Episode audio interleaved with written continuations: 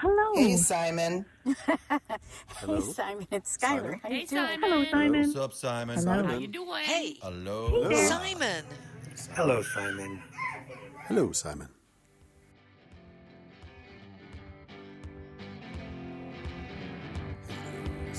Hi, my name is Simon Brooks, and I am the host of Conversations with Storytellers, a podcast of wisdom, thoughts, and folk and fairy tales from our elders, a meeting with professional storytellers.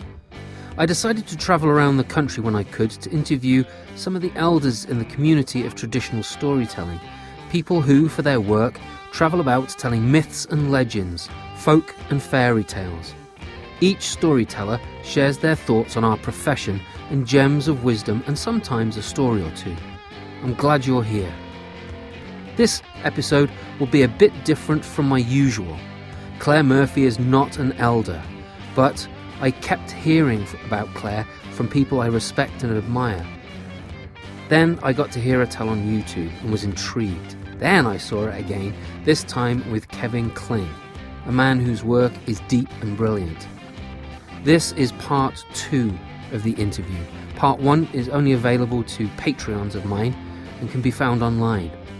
The first episode talked about some of her work and her upbringing and how she started at college with a storytelling club and very soon became an international storyteller.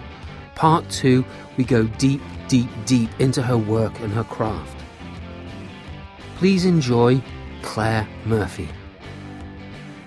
Uh, this question might be seem a little like off the surface, but it's not. I'm asking at a much deeper level. Who do you tell stories for? Tell me more about your question. Well, who do you tell stories for?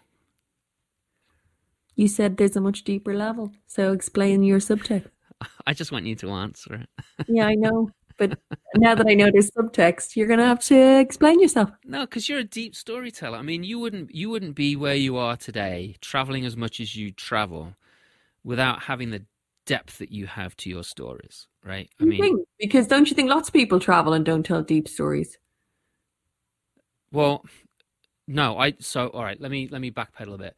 The, the comment that I gave earlier about you, you've been doing this for like 14, 15 years or so. Fourteen, yeah. Yeah, and there are people. You, you're at the level, I think, of storytelling that a lot of people are who've been doing this for thirty years.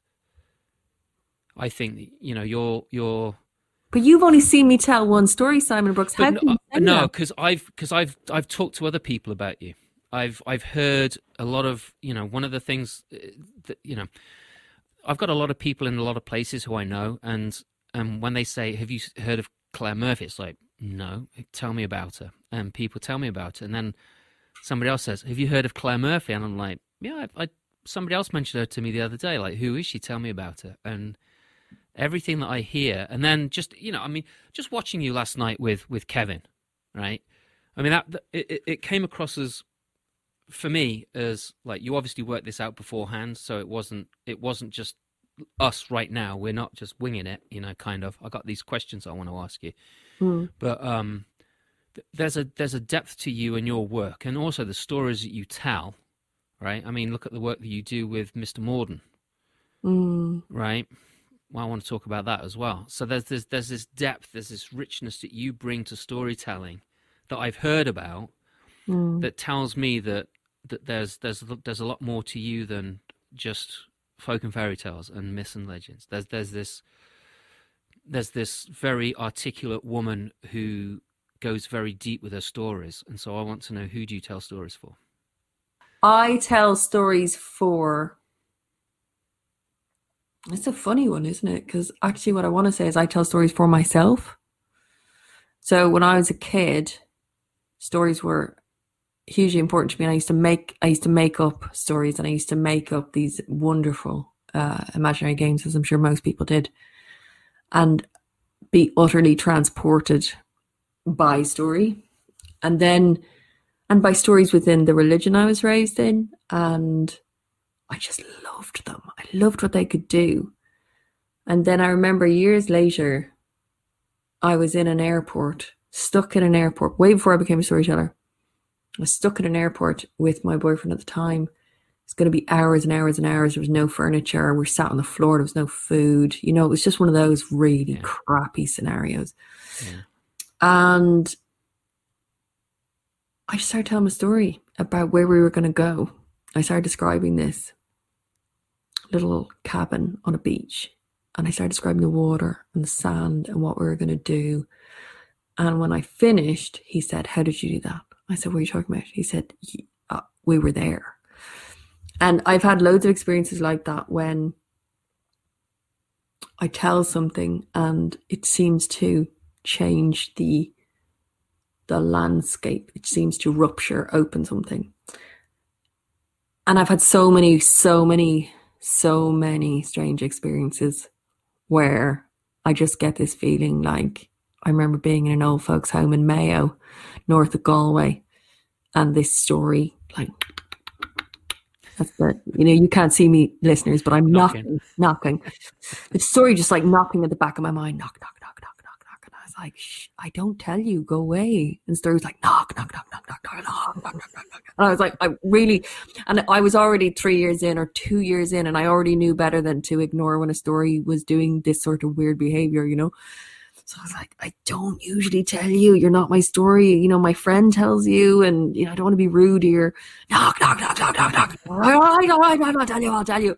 So I tell this story, and this guy's old fella comes up to me and he says, I've been waiting to hear that story for 50 years.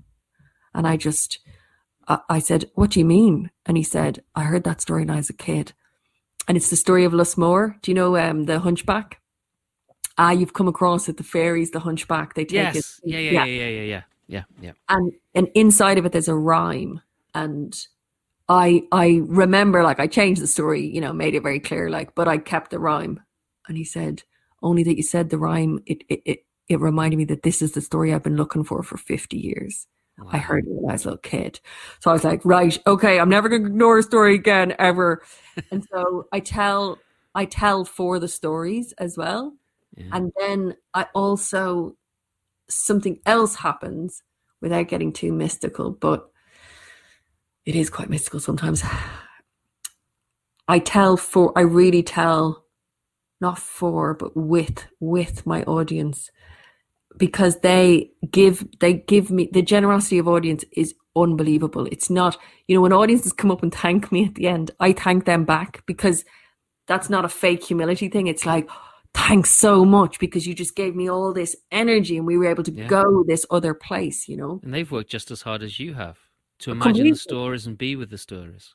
They're co-creators. It's the only art form I've come across where it's active co-creation. Yes, you and I are bringing the story, we're bringing the words, the rehearsal, the prep. Yes, yes, yes, of course. However, that uh, what did you call it? Riding the dragon. I don't call it that. I call it touching the light fantastic without them. And you know, they have so that guides me as well. So I tell it for myself, that's where my journey started. And then for the world, which is constantly informing me with the sacredness of the natural world. And then for with but for is a strange word, with the audience. Um yeah, I mean it's a very long answer. But yeah. Yeah. A, story is so cool, isn't it? Well, and that's the thing. I mean, I know that's a naff thing to say, but it really is. No, There's something really magical about it. When you is. spend time like we have, when you spend years walking around with Beowulf in your in your heart and in your Yeah. back pocket, it's you know it's so.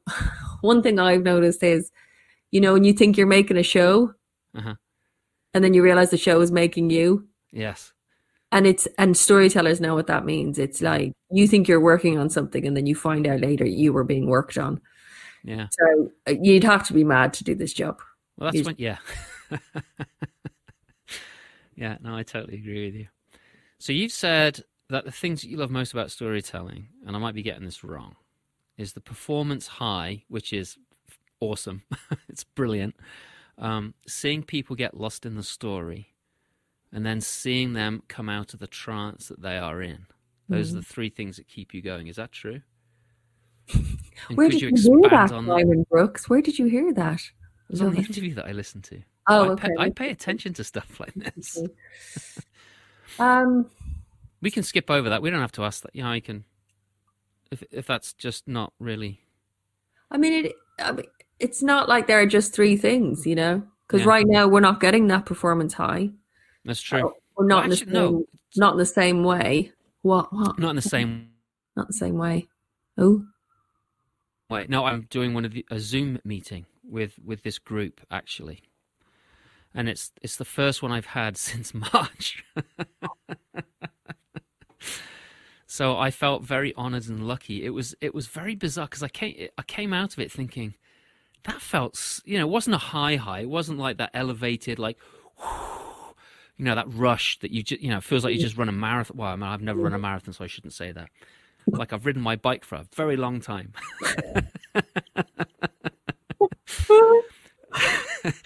but but um, there was this this this feeling, uh, this euphoric feeling, which I haven't really. I mean, I felt good at the end of shows that I've done online, Mm, and it's been it- it's been nice. But there was this euphoria that I mm, felt at the end of this particular show, and it was. You know, like I said, it's the first time since March, and Mhm. and it was like, wow, that's really cool. mm.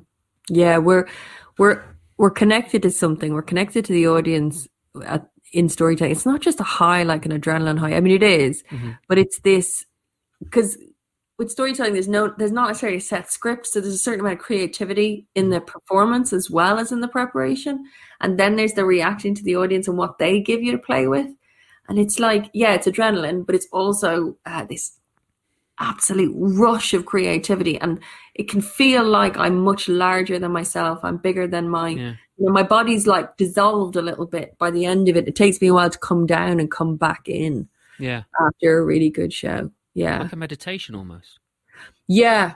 Yeah. An ex- a sense of expansion but also what you get in storytelling what i've noticed is this deep connection it's deep connection to audience it's deep connection to story and deep connection to the creative force and then deep Yeah. connection to myself so so it is a kind of meditation but an elevated or a performance so because it's performance it's not totally internal you have to Yeah. be channeling your energy outward and Mhm. also always receiving audience energy and never never shutting them out or leaving them behind Yeah, that's yeah. Otherwise, we're not doing our job properly. Exactly So, what's your process from I need a story to folks? You're gonna love this. What's your Mm. process? How do you go from one to the other? And also, what what stories what stories speak to you? When you go looking for a story, are you looking for something in particular? Sometimes depends on the the job. So am I just reading for my own pleasure, going, I need new stories, you know, my repertoire is a bit tired. Felt like that Sarah lockdown, still feeling like that. That's that's the Claire, you know, like my repertoire just comes along and goes, Okay, you've been around for a while now. We need some fresh energy.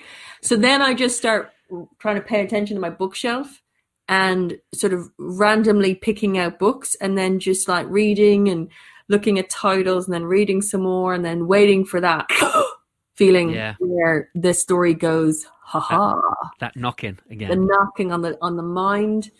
Um, and then lately, in the last seven years, I've been looking specifically to rupture the traditional inverted commas uh, repertoire of white male heterosexual stories because they're really, you know, popular. They've been done a lot. So I'm looking for the heroic feminine. I'm looking for uh, stories of, you know, LGBTQ love stories. I'm looking for identity stories and and those are a different kind of search where I'll just go hunting online and I'll hunt in books and I'll reach out to other storytellers. And then sometimes it's just I really want to get back into Irish myth and go dig up some stones that I haven't picked up yet and look under them and and and then go right. Well, is you know there's a whole other section to the Cuchulainn story that I really want to carry around in my body, and then there's all the women in Irish mythology. You know, so depending on the call, uh, I'm working on a new show. That's a really weird thing from start to finish that I still need to find more stories for.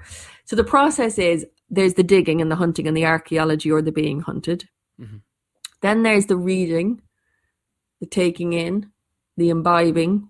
That can take anything from a single reading to a year, depending on the story. Yeah, So yeah. myth just seems to you got to keep going back. It's like the the well that never empties. Every time I reread, it's like what you're saying about the Táin, the Táin Bó Cúailnge, the Cuchulainn saga. Um, so then it's the reading it and the taking it in, and then it's and then it's starting to. It has to be converted right inside the body, so it gets clarified. You know, just like yours would get brooksified, right? Yeah. Because I, I am the vessel through which this particular story is going to come if I speak it. So, you know, it's like so I walk around with it, I tell it, I'm, I'll tell it really casually, you know, to my mom or to my friend or to my partner. I'll go, come here, I'm after finding this mad story about a brain. And then I'll tell it, but really like conversation. And then I'll just listen to it as I'm telling it and go, oh. Um, I might realize in that moment, I don't actually want to tell this. I just really like this story.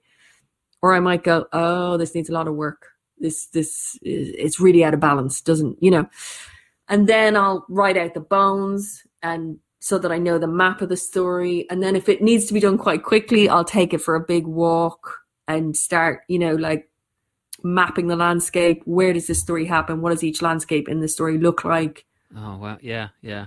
You know it depends on the time i have so i sometimes i don't have this luxury sometimes i just go ah i need a story for tuesday read it tell it read it tell it um, and then often telling it if I can to another storyteller. It's not always possible, but I've started setting that up in lockdown, reaching out to other storytellers and going, look, let's just talk story at each other, uh, which is really nice, you know. Yeah. It is. Yeah. And then and then once you tell it, I don't know if you're the same, but once I tell it, I can I can hear everything that's wrong with it Yes. after I've worked on it for ages. I usually record it when I when I'm practicing, and I listen back to it because it helps me remember the story. Mm, But it also is like, oh my gosh, there's a that doesn't make any sense if you unless you don't know the story, unless you know the story, and so I got to add to that. Or yeah. Or she better be facing west in that moment because if she if I face her east, the whole audience is going to say, "Why is she going east? Her home is east. She's supposed to be exiled." You're like, "Oh." yes, It's like there's these pivot points in stories, and if you get them wrong, you're going to lose the audience. But you mm. can't quite hear them when you're thinking about them, Yeah. and I think that's because we're working orally and hourly, and we're taking something that's often written, so you have to you have to dislocate it from the page yeah. and then you have to rec- you have to recreate or newly create a landscape that makes sense, a- an imaginary landscape. I think in free it head. from the page rather than dislocate it from the page. Yeah. because these Well, stories when they they were dislocated when they were put on the page. Well, that's very true, actually, and that's kind of part of the work because who who took the stories, who mm, gathered them. Right. Um, if we're looking at 18th or 19th century, then you're looking at generally white English and American men who went into other nations and peoples, Mhm. and there's a few issues there. Um, one Many being that issues. Many, many issues. issues, but one being that they weren't probably weren't getting the right story, and then you have the whole thing that happens after that, which is this uh, making sacred of the written text. We have to keep this story the same as it was written down, and you're thinking. Right, this is some poor farmer out in Tipperary who got told he'd be paid loads of money for this story. And so he's trying to make the story more interesting. This, you know, English posh guy is writing it down. He can't understand what the farmer is saying. So he's Yeah. improvised. You know what I mean? It's like there's all these things. Right. But then you look at Grimm, right? You look at the stories that are written in the very first edition of what was it, uh, blah, blah, blah, 1812, and then you look at Mm. the later versions, and it's like, hang on, is this really the same story? Uh, see, I haven't looked at the 1812. What's different about them? Well, it, there's a lot less. Uh, they become more literary stories in the later editions. They fluff them up a lot. Um, Hmm. One of the one of the big ones I always go back to is in Hansel and Gretel. In the original version, the mother is the mother, um, Not stepmother. and then she becomes a stepmother in the later edition. Well, yes, and it's a folk tale. And Right. it was a folk tale in 1812. And my understanding is the Grimms got a lot of their stories from their rich friends who sat in salons going, Do you know what the poor people are saying? Only they did it with a posh German accent. Yes, Do you know what the poor people are saying? steady, Um, steady. So sorry. Um, so what I mean by that is you even have, you know, even with the collection from 1812, you always have a biased lens. Oh yeah, And you know, like you're you're you're you're equating it with, you know, the the starvation people would have been going through, but even then it was a slightly fantastical tale. Yeah. Even then, it was a guiding map using archetypes and symbols as a way of of mapping our way through. So, But you also Yeah. have to take that lens into consideration. Completely. Because because if you just like say, oh, the kids were starving, they took them out into the woods to die. I mean, that's like, whoa, hang on, whoa, whoa, whoa, whoa, what's going on here? But if you preface that with, you know, this is a very real thing. well, it depends because you might have to preface that in America, but I don't know if you'd have to preface that in Europe. That's so like point, when, yeah. when i tell the change when i told the changeling story for the first time in the states or a changeling story that i you know that i made from other changeling stories Mhm.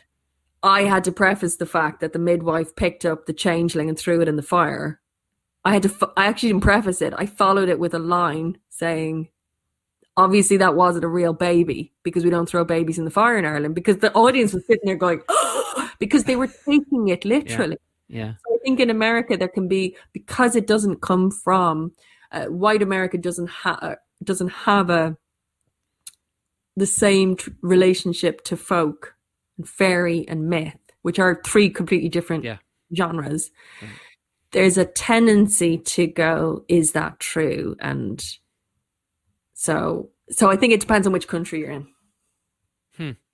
That's an interesting thought. I hadn't really looked at it that way before, but yeah, yeah, because you grew up in the landscape of folk and fairy tales, myths and legends, Yeah. and you know it was it was very similar to me, uh, for me as well. You know, we Yeah. you know we used to go and see these standing stones and these giants' chairs in Shropshire, and and you know this is this is real. This is the story that came out of that piece of rock right there. You know, Yep. the Stiper stones. If you go around it counterclockwise on a full moon, you know you might become a great poet, or you might lose your mind. Your choice. That's the risk you gotta take, Simon Brooks. Yeah, I know. I know. You want to be a great poet? Risk your own sanity. Yes. Same for storytellers. But yeah, hundred percent. Same in same in my little village.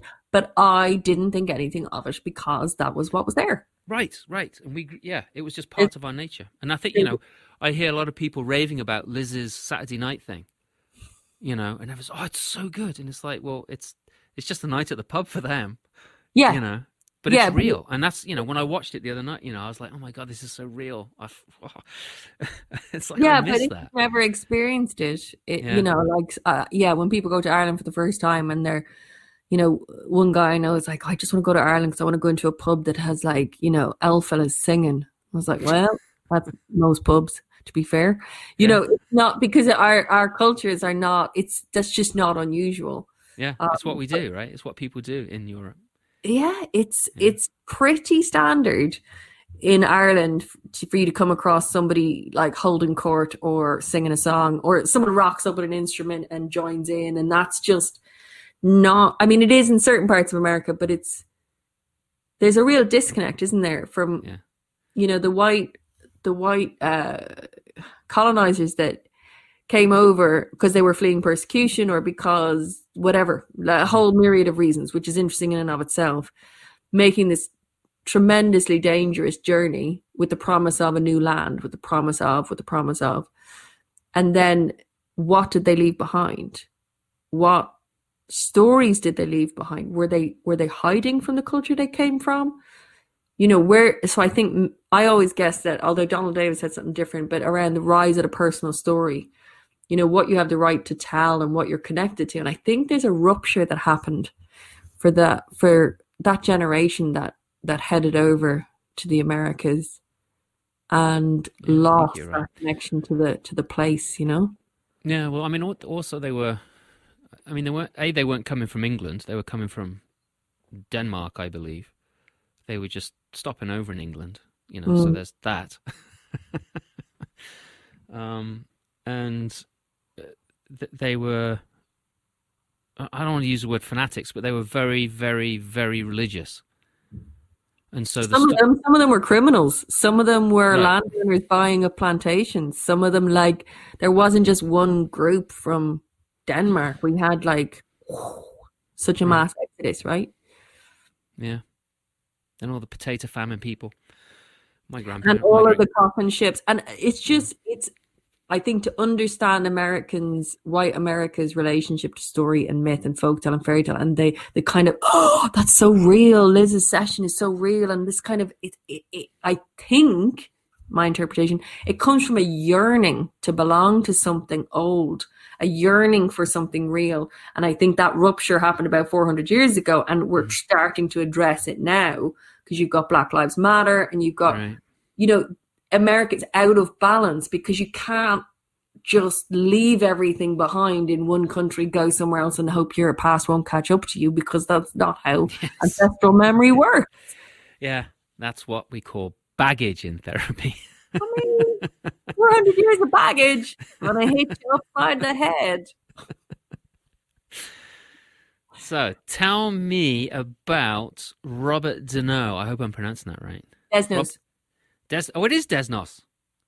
Are you serious? That's what I think, but I, I could easily be getting that wrong. Because he's French, so I thought it must be a Deneau. Desnos, huh? It could be Desnos, but my French is terrible. Terrible. So why did you pick him out of all of the people, all the French surrealist poets that were put in Auschwitz? Why did you pick him? I didn't. Oh, was that Daniel? No, no. I I was given the story by Jessica Senehi at the at her Center for Peace and Reconciliation in Winnipeg. She was telling the story as this little little anecdote, this little uh, tiny little peace tale, Mhm. and that's that was just a story that I loved as a as a way to recognize what's possible. As a, I've always been a firm believer that art and creativity gives us a way to resolve things that other things don't give us. So when me and Daniel were, we, we found out we were going to be at BTB together. It's a very organic process, really. BTB. Uh, Beyond the Border Storytelling Festival in Wales, sorry, um, in 2016. And we had been chatting on the phone about stories of hope and stories of resilience and poetry and how art is this incredible source. And we found out we'd do a show together, not a show, but like an hour. We're going to share an hour. Ah, would you want to do something? You know the way it goes. Like, Mhm, do you want to do something together, or do you want to do like you do your thirty minutes, I'll do my thirty? Ah, no, let's do something together. Maybe more fun. Oh, I was thinking about this one story from Palestine. Oh, that's interesting. I was thinking about this. Then I said, well, I've got this beautiful little story. Might it might work as some sort of frame, or maybe it was Daniel who suggested frame. I don't know because it was one of those really fast creative processes. And we went, oh, and then he said, what if? And I said, oh, what if? And then um, and we uh, built the show Wow. and performed the show at BT at Beyond the Border in 2016. And it was one of those nights where something very, uh, very powerful happened for both of us, and it would seem for the 350 people in the audience. And then you And- brought it over here too. Yeah, well, Daniel went, do you, want, do, you want, do, you want, do you want to do that again? It looks like we've got something here. I was like, oh, I think we should probably do that again. So we we we played with the format. We made a longer version. We ended up both being at, I think it was at Timpanogos, and we performed it there. And it, it's just been one of those accidental, Creations. accidental, beautiful creations. But Desnos just, he he represents something. To me, he's an archetype. It's this thing of you know you see it over and over again. You see it in world war ii stories but you see it you see it in so many places you know? I think about the caves at lascaux you mm. know? Where all those Why? cave paintings are. yes. Yeah. you know why? Why? Why would you take the time when you're busy trying to survive? But if you look at every civilization and civilization is the wrong word because civilization just means to gather together in cities right? We think Yes. it means to be evolved. It doesn't mean that. You look at every people this role that art plays, this role that poetry plays, and painting and carving and singing, throat singing, you know, like all of these things are are ways are ways to access our connection to the to the greater force, to the greater world. And so it has the ability to give us resilience and to give to give us a bigger strength, uh, to access to a bigger source of strength, and to create community and belonging and all of these things. And there's been so many times when, you know, when Zora Neale Hurston wrote her book, you know, when, and then a hundred years later, someone reads her words and draws strength from that.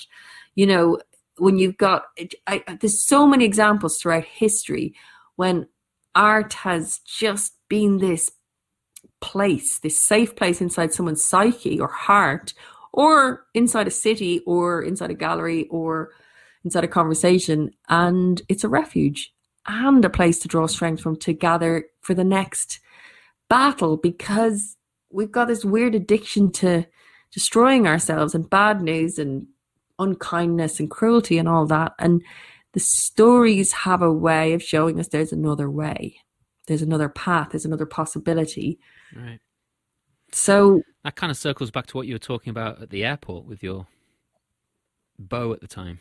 Mm, yeah. Do you want to go somewhere else? Yeah. Why don't we use our imagination? Rather, why do we keep imagining our destruction? Have you ever noticed this? If you ever turn on whatever whatever channel you watch, whether it's Netflix or I don't know, like I don't want to promote Netflix, but it's like what, whatever mm-hmm. your thing is, right? You've got mm-hmm. CBS, CNN, you got all these places, whatever right? streaming service, yeah, yeah. Wherever you go, yeah. Have you, have you noticed the rise in apocalypse stories? Oh yeah, but I mean that's that's normal. I mean it's you know we're in the middle of a pandemic, so what are we going to? No, watch? no, no, no, no. So yeah, you're right. We are, of course, but before the pandemic, all science fiction turned dystopian. Yes, it did. And I um, think it, so. Is is do you think that's the universe, if you want to call it that, God, whatever, um, warning us? Is that is that the the?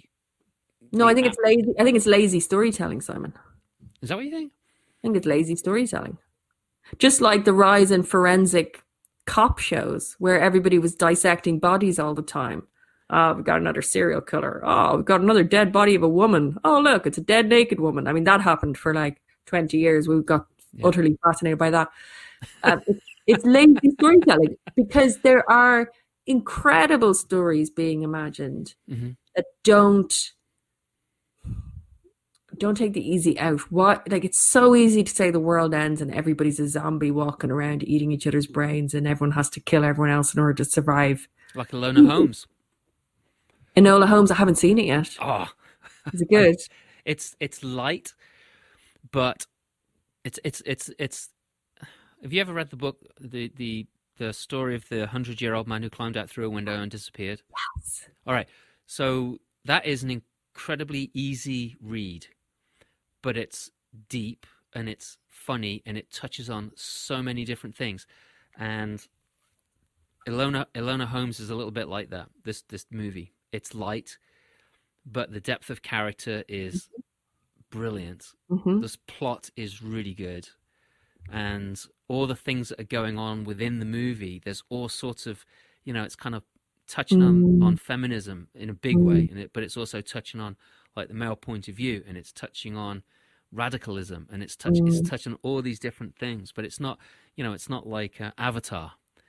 Um, you know, um, what's his name's Avatar? Not Avatar: The Last Airbender, because I think that's brilliant too. Um, Cameron's Avatar? Yes, Cameron's Avatar, which is kind of like this is about environmentalism. There's the big stick. Oh, by the way, in case you haven't got it yet, this is about environmentalism. It's also about the white man saving the non-white, well, yeah. non-white inverted commas people. Right. Yeah. Well, it's yeah, it's about colonialism, is what it's yeah. about, right? And yeah. you know, you know that stick gets, you know, it's like stop, yeah. ouch, yeah, I got them, stop now. And Enola Holmes isn't like that. It just makes you ponder a little bit, and it's yeah. it's, it's really great. And I think you know that that's what that's what I think we should be doing. You know, as storytellers, we should be doing that. We shouldn't be hitting people over the head. We should let people make their own decisions up. But you know, open the open the deck of cards up and say, "Hey, you know, this is this is our hand. How are we, how are we going to play this hand?" Right? Yeah, I don't think we should be didactic. I don't think we should tell people what to think. But the other thing I want to say here is be careful what stories you expose yourself to. Because mm-hmm. toxic stories, like Ben Okri talks about, you know, sick storytellers can make a nation sick. If yes. the predominant storytellers in Hollywood are white male between the ages of 20 and 35, then they're going to make stories about men with guns who go out and kill everybody and solve the situation through violence. And then we have a rise in shooter crime. Oh, what a surprise.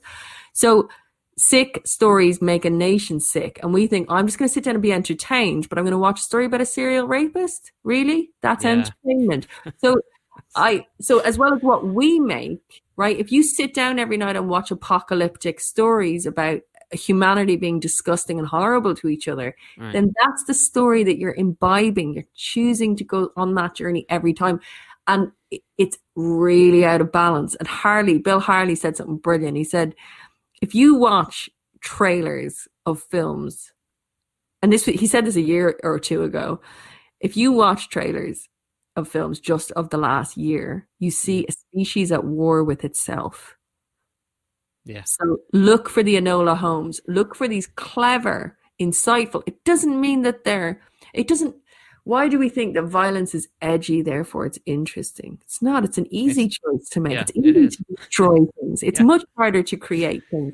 Go for the creative storytellers. Look at what Ava DuVernay is doing with her uh, her company called Array, and she's she's getting filmmakers out there who are you know who are making other kinds of stories. So we I think we need to stop being lazy storytellers when it comes to being filmmakers. As storytellers on stage, I think a lot of us are making those choices to tell the lesser known stories, the quieter stories, the you know, the inventive Enola Holmes style stories. But I think as as listeners, I'm just saying that to your listeners, I guess, because I got really sick on all those films and TV series and I just had to stop watching them for a while because it was just like this isn't this isn't serving me. This is bad medicine. I know. I tried to, you know, when when the pandemic started and it was like, oh, it's 2020, it's different rules now.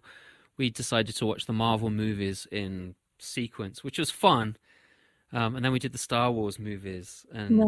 and I, I was kind of like, how about Chitty Chitty Bang Bang now, you know? and Yeah. what what about you know Rebel Without a Cause or Yeah. yeah one of Tennessee Williams movies? You know what Yeah. what about something like that? And everyone's like, no, no, that's black and white. We can't watch that. And it's like, okay, whatever. Yeah. But yeah, it's it's. Uh, I mean, it was fun to do that. In all honesty, I love doing it. But it, it, there's you need to balance it. You need to, you know, you can't just watch all that kind of stuff. No. You We gotta do. look at look, the only thing we own is our inner realm. That's it. Yeah, Our body and our inner world. And, you know, advertisers and apps and, you know, social medias, they all want access to your inner realm. And so however much of that we surrender, then then we've given we've given that away. And that's our health. That's our well being. So just look after your inner world, you know. Yeah. Careful what you take in. So Bill Harley, he's come up twice now, Mm. and Kevin Kling keeps popping up as well. So I want to add, I, I want to throw the third person in the pot. Please do. Dubby Thomason. Yes. So tell me about your little cohort. My little, cohort. have you heard? Tell me the, tell me the skinny. What's the word on the street? Well, I've heard that there are these four storytellers that got together. They met somewhere at like a festival. They're just hanging out and chit chatting and stuff. And they thought, well, we're getting on pretty well together. We're just talking about the same kind of things. And Mm. maybe we could get together on a regular basis. That's what I heard anyway. I don't know if that's true or not. Who told you? Ah, this Irish chick that wears glasses, wears suspenders or braces a lot. Yeah. What did I tell you? Yeah, no, I was very lucky. I I've always been looking for company on the road, and I got into deep conversations with each of them uh, at some point around 2010, 2011, and it was like, this is so good. Like the way their brains work, the things they're thinking about, the stories they're telling, the questions they're asking themselves, the rigor, their total dedication. Like they're just as mad as I am, you know. They just, and it's just so important. It's like it's when you invited me to come on here and talk. It's like it's such a pleasure. You know what I mean? It's like Yeah. it's so lonely being on the path. It's brilliant, but it's it's really lonely. It was Yeah. when you've only got your books. You know, I I hang out with a lot of dead artists, and I'm I'm really glad. No, I, I do. Like I love I love you know I love Rumi and I love Rilke and I love Mary Yeah. Oliver and you know I've got a lot of time for the dead. I really do, but they're not great at the old back and forth. It's kind of like they said the thing and then the thing is stuck. But with Bill and Kevin and Dovie, it's like it's just good company on the road, you know. So yeah, we've made some work together. We've we've been each other's ears and eyes and and honest opinions and doubts. You know, we're able Yeah. to share those things, and we're looking at making a, an online something with the four of us because it doesn't require me to travel seven thousand miles. So we're looking at that. It's it's a huge pleasure to have people to share the road with that they're not the same as me. They're no, they're, they're very different. They're, we're I mean, all different from each other. Yeah. Right. Yeah. And that's what I like about, you know, when I heard about this group of yours, you got Kevin Kling, who does deep personal stories. Mm-hmm. Then you got Bill Harley, who does really good all round family entertainment, but can also go deep with stories, is very politically aware, is yep. very much an activist. Yeah. And then Dovie Thompson, who's in, Indigenous American, mm. um, who knows her heritage and culture inside out, mm. and is a, is also an activist, I believe. Um, and is also a sci-fi nerd. Which you are. You're a and sci-fi has, nerd. Yeah, yeah, and she has a whole show. I mean, she she does incredible myth. She does incredible personal stories, and she's got her space cadet show, which is beautiful. Science. Really? It's not sci-fi; it's science and story and myth, which is just like so tasty. So yeah, her sci-fi shows or her science show is amazing. Space Cadet. Um, did that that inspire you to do Universe, or did or or was that just something that you ha- happened to do and then you met Dovie and thought, oh, oh wow. no no I know I met Dovie years before I did Universe. I would have seen Space Cadet probably just maybe just the very early days when I was considering Universe um, considering if I should, like, it was such an interesting process. But Dovie was hugely supportive of Universe as a as a concept because it was quite a risk for me to say, can I take science and myth? Can because I really want to do that, and can I mash them together? I don't know if I can. They're very different energies. And Dovie's like, yeah, you definitely can. So so yeah, we share a, a, huge love of, of science, but the four of us are very different, and I think that's part of the joy of it is that we're not trying to be like each other, but we are we are each we are big fans of each other's work as well, but we're rigorous. So it's it's a gorgeous combination. So yeah, if anyone out there wants the old the four of us to rock on up, just uh, watch this space or get in touch. Yeah. So I'm I'm in a cohort as well. Go we, on. We, we, yes. So there's Ooh. there's me, Jeff Doyle, Ingrid Nixon, Oh yeah. Yeah, and um, Anne Rutherford and Norm Brecky, who's Anne's husband, and Sheila right. Arnold, and Paul Strickland, who is freaking awesome, and me. And I don't think I left anybody out. Big eight cohort. It's eight of us. Wow. And the idea was that we would get together once a year and, and work on stories together right. and, right. you know, do a big job. And then COVID hit, and so we started phoning each other. We you know do a Zoom call and you know check in with each other, and then we're yeah. like, well, we're working on all these new stories together. Why don't we perform them? You know, and we have done three concerts so far, and we're coming up on our fourth over the summer. So Amazing. yeah, I think I think you feel? guys should totally do something like that. What? Sorry. Mm. How does it feel? It feels good. I mean, you know, during this whole coronavirus time, it's been absolutely phenomenal because we've all gone through, you know, like you said, we've all gone through these lows and highs, and we've seemed to not been in a in a low peak or a high peak together. So we've been able to support each other really, really well. Yeah. And you know, when it comes to work, it's like, well, what are you doing that's working and what's not working? And you know, and so we've shared a lot of information with each yeah. other. We've and we've g'd each other up. Uh, well, it, it, shortens the road, right? So, like something yeah. that'll take me six months to figure out. If I have a really good chat with Dovie or a really good chat with Kev or Bill, right? Shortcuts my my my understanding just comes through so much faster because they've got they've got that insight and I don't have to go through the whole six months. Right, right. And yeah, watching Paul, you know, work his Timpanogos movies, put put those together. Right. Um, and then you know, I'm like watching what he's doing. I'm like, oh, I think I could do that as well. Yes. And then I go back to my software and I'm like, now how do I do this? Yeah. You know, you're, like, stealing, you're stealing and learning from each other. Yeah. Yeah. Yeah. Yeah, but there's a lot of cooperation. You know, like the other, you know, I bring my photography background. That's what I went to art school and studied photography. And so we're doing a spooktacular, which is a really corny phrase, but we've seemed to have picked it up and run with it. Um, and so I was like, just get, we need some photos for the PR. Just put a light underneath yourself, a little bit further away than your mm-hmm. arm, and, and down low by your knee, and take some scary pictures. And it's like, oh, is that how you make scary pictures? Like, yeah. like, I know it's, it's, it's like what, we don't have to do it all alone. If somebody yeah. else, yeah, yeah, I know, I know. And us storytellers are so are such solo creatures. Mm-hmm. Yeah. yeah. and it's really nice having the, the the pairing up with with buddies. It's great. Yeah, keeps keeps us from going completely crazy. It does. Your legacy is not, you have said, CDs, albums, and the like, but live performances. No proof of your existence. No, the impermanence of it. Mm. So, but that's that's not just it, is it? There's more to there's more to your legacy than that.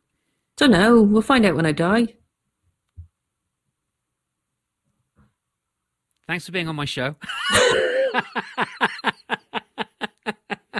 I mean, if I'm lucky, I'll be doing this the rest of my life.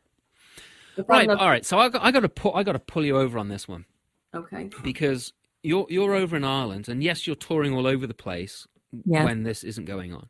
Yeah. Um, and yes, you've been on some of the, you know, like you're a, um, the count, County Clare, what Cape Clare, which Cape I, Clear. I'm, yeah, which I'm Cape Clear, which I meant Cape to, Clear Storytelling Festival. which I meant to visit and be part of, and bought, you know, bought into, and then didn't watch any of it, which was, you know, just because I had so much stuff going on at the time, which peed me off no end.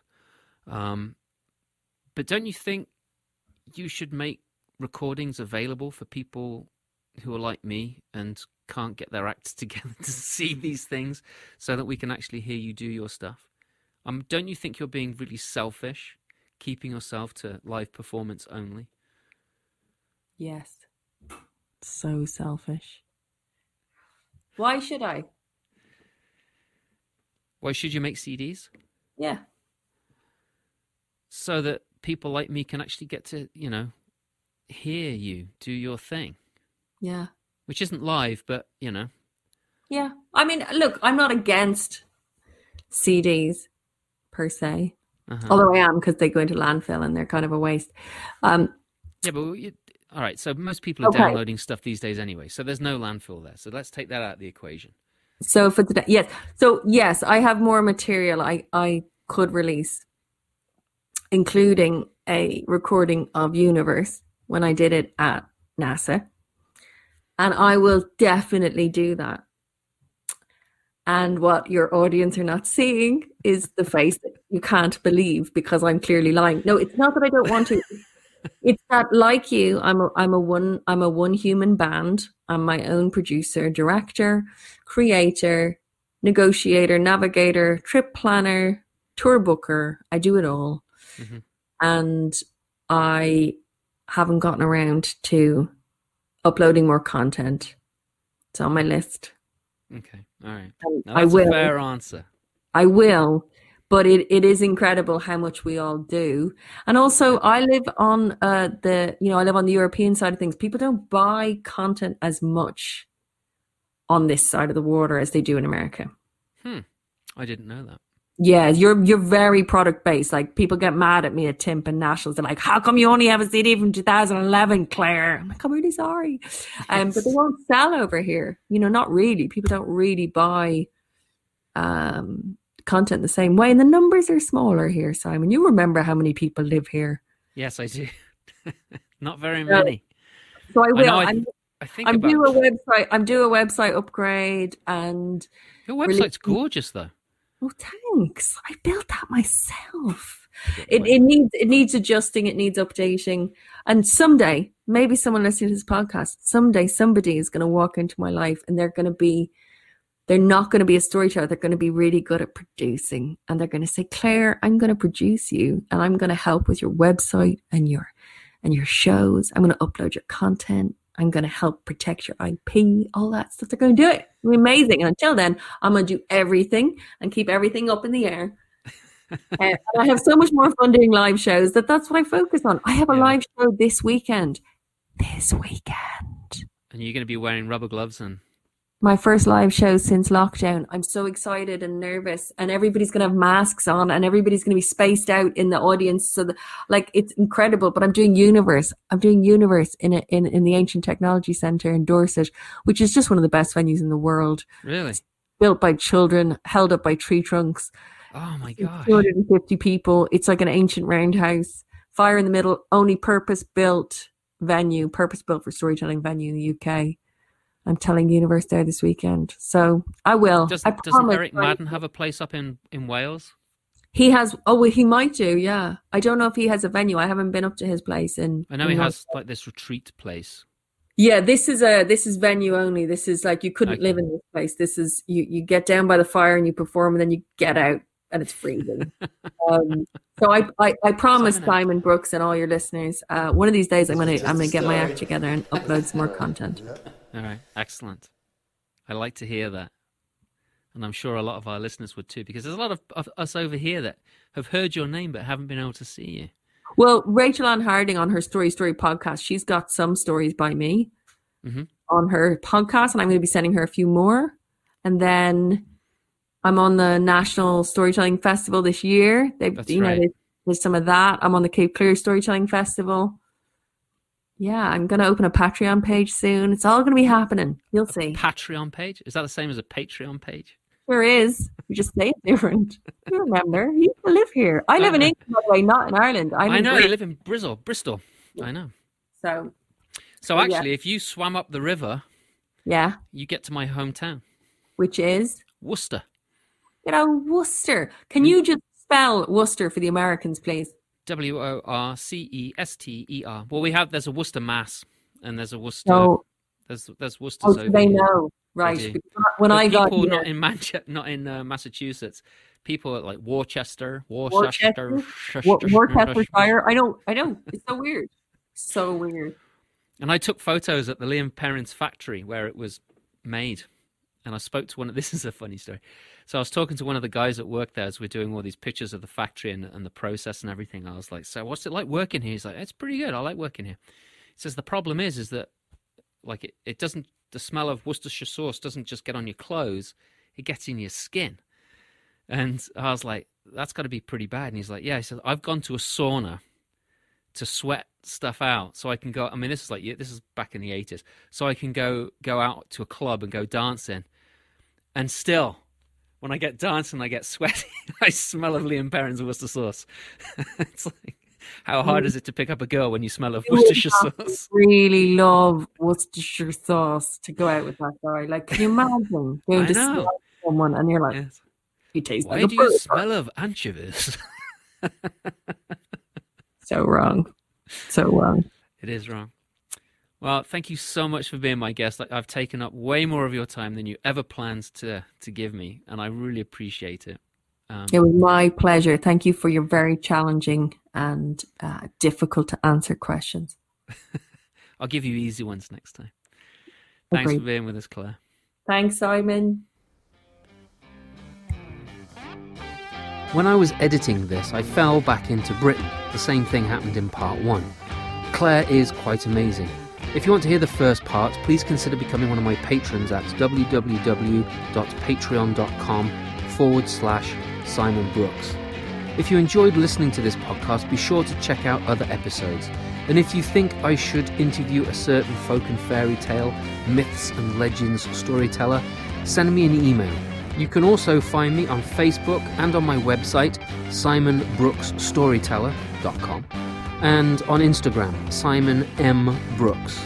Diamond Scree? Yep, that's me, the English fella and storyteller. A shout out to Chris Jed for creating and recording and letting me use this wonderful music for my podcast. His band is called Blackpool Mecca. Check it out. You can keep this podcast alive and support my craft by becoming one of my patrons and paying anything from a dollar for an episode that you enjoyed to a regular monthly subscription. In return, you get extras, early release, and exclusive content of my work. Thanks to Becca Worthington for becoming one of my new patrons. Thanks to all of you for supporting my little podcast. I greatly appreciate it. Want your name mentioned? Join the little tribe. If you can't join these wonderful folks, then please help me out by doing something you can do. I would be very grateful if you were to leave a review on Podbean, Stitcher, Apple Podcast, wherever you find this episode. It won't take long and it helps not just me, but others to find and enjoy this podcast. Thanks again for being here with me. I know that there are a lot of other places you could be, and I appreciate it. Until next time, be healthy, be happy, and share the stories you love. See ya.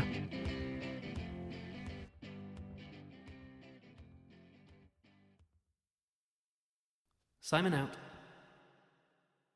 It's, just, a story. Just a story. That?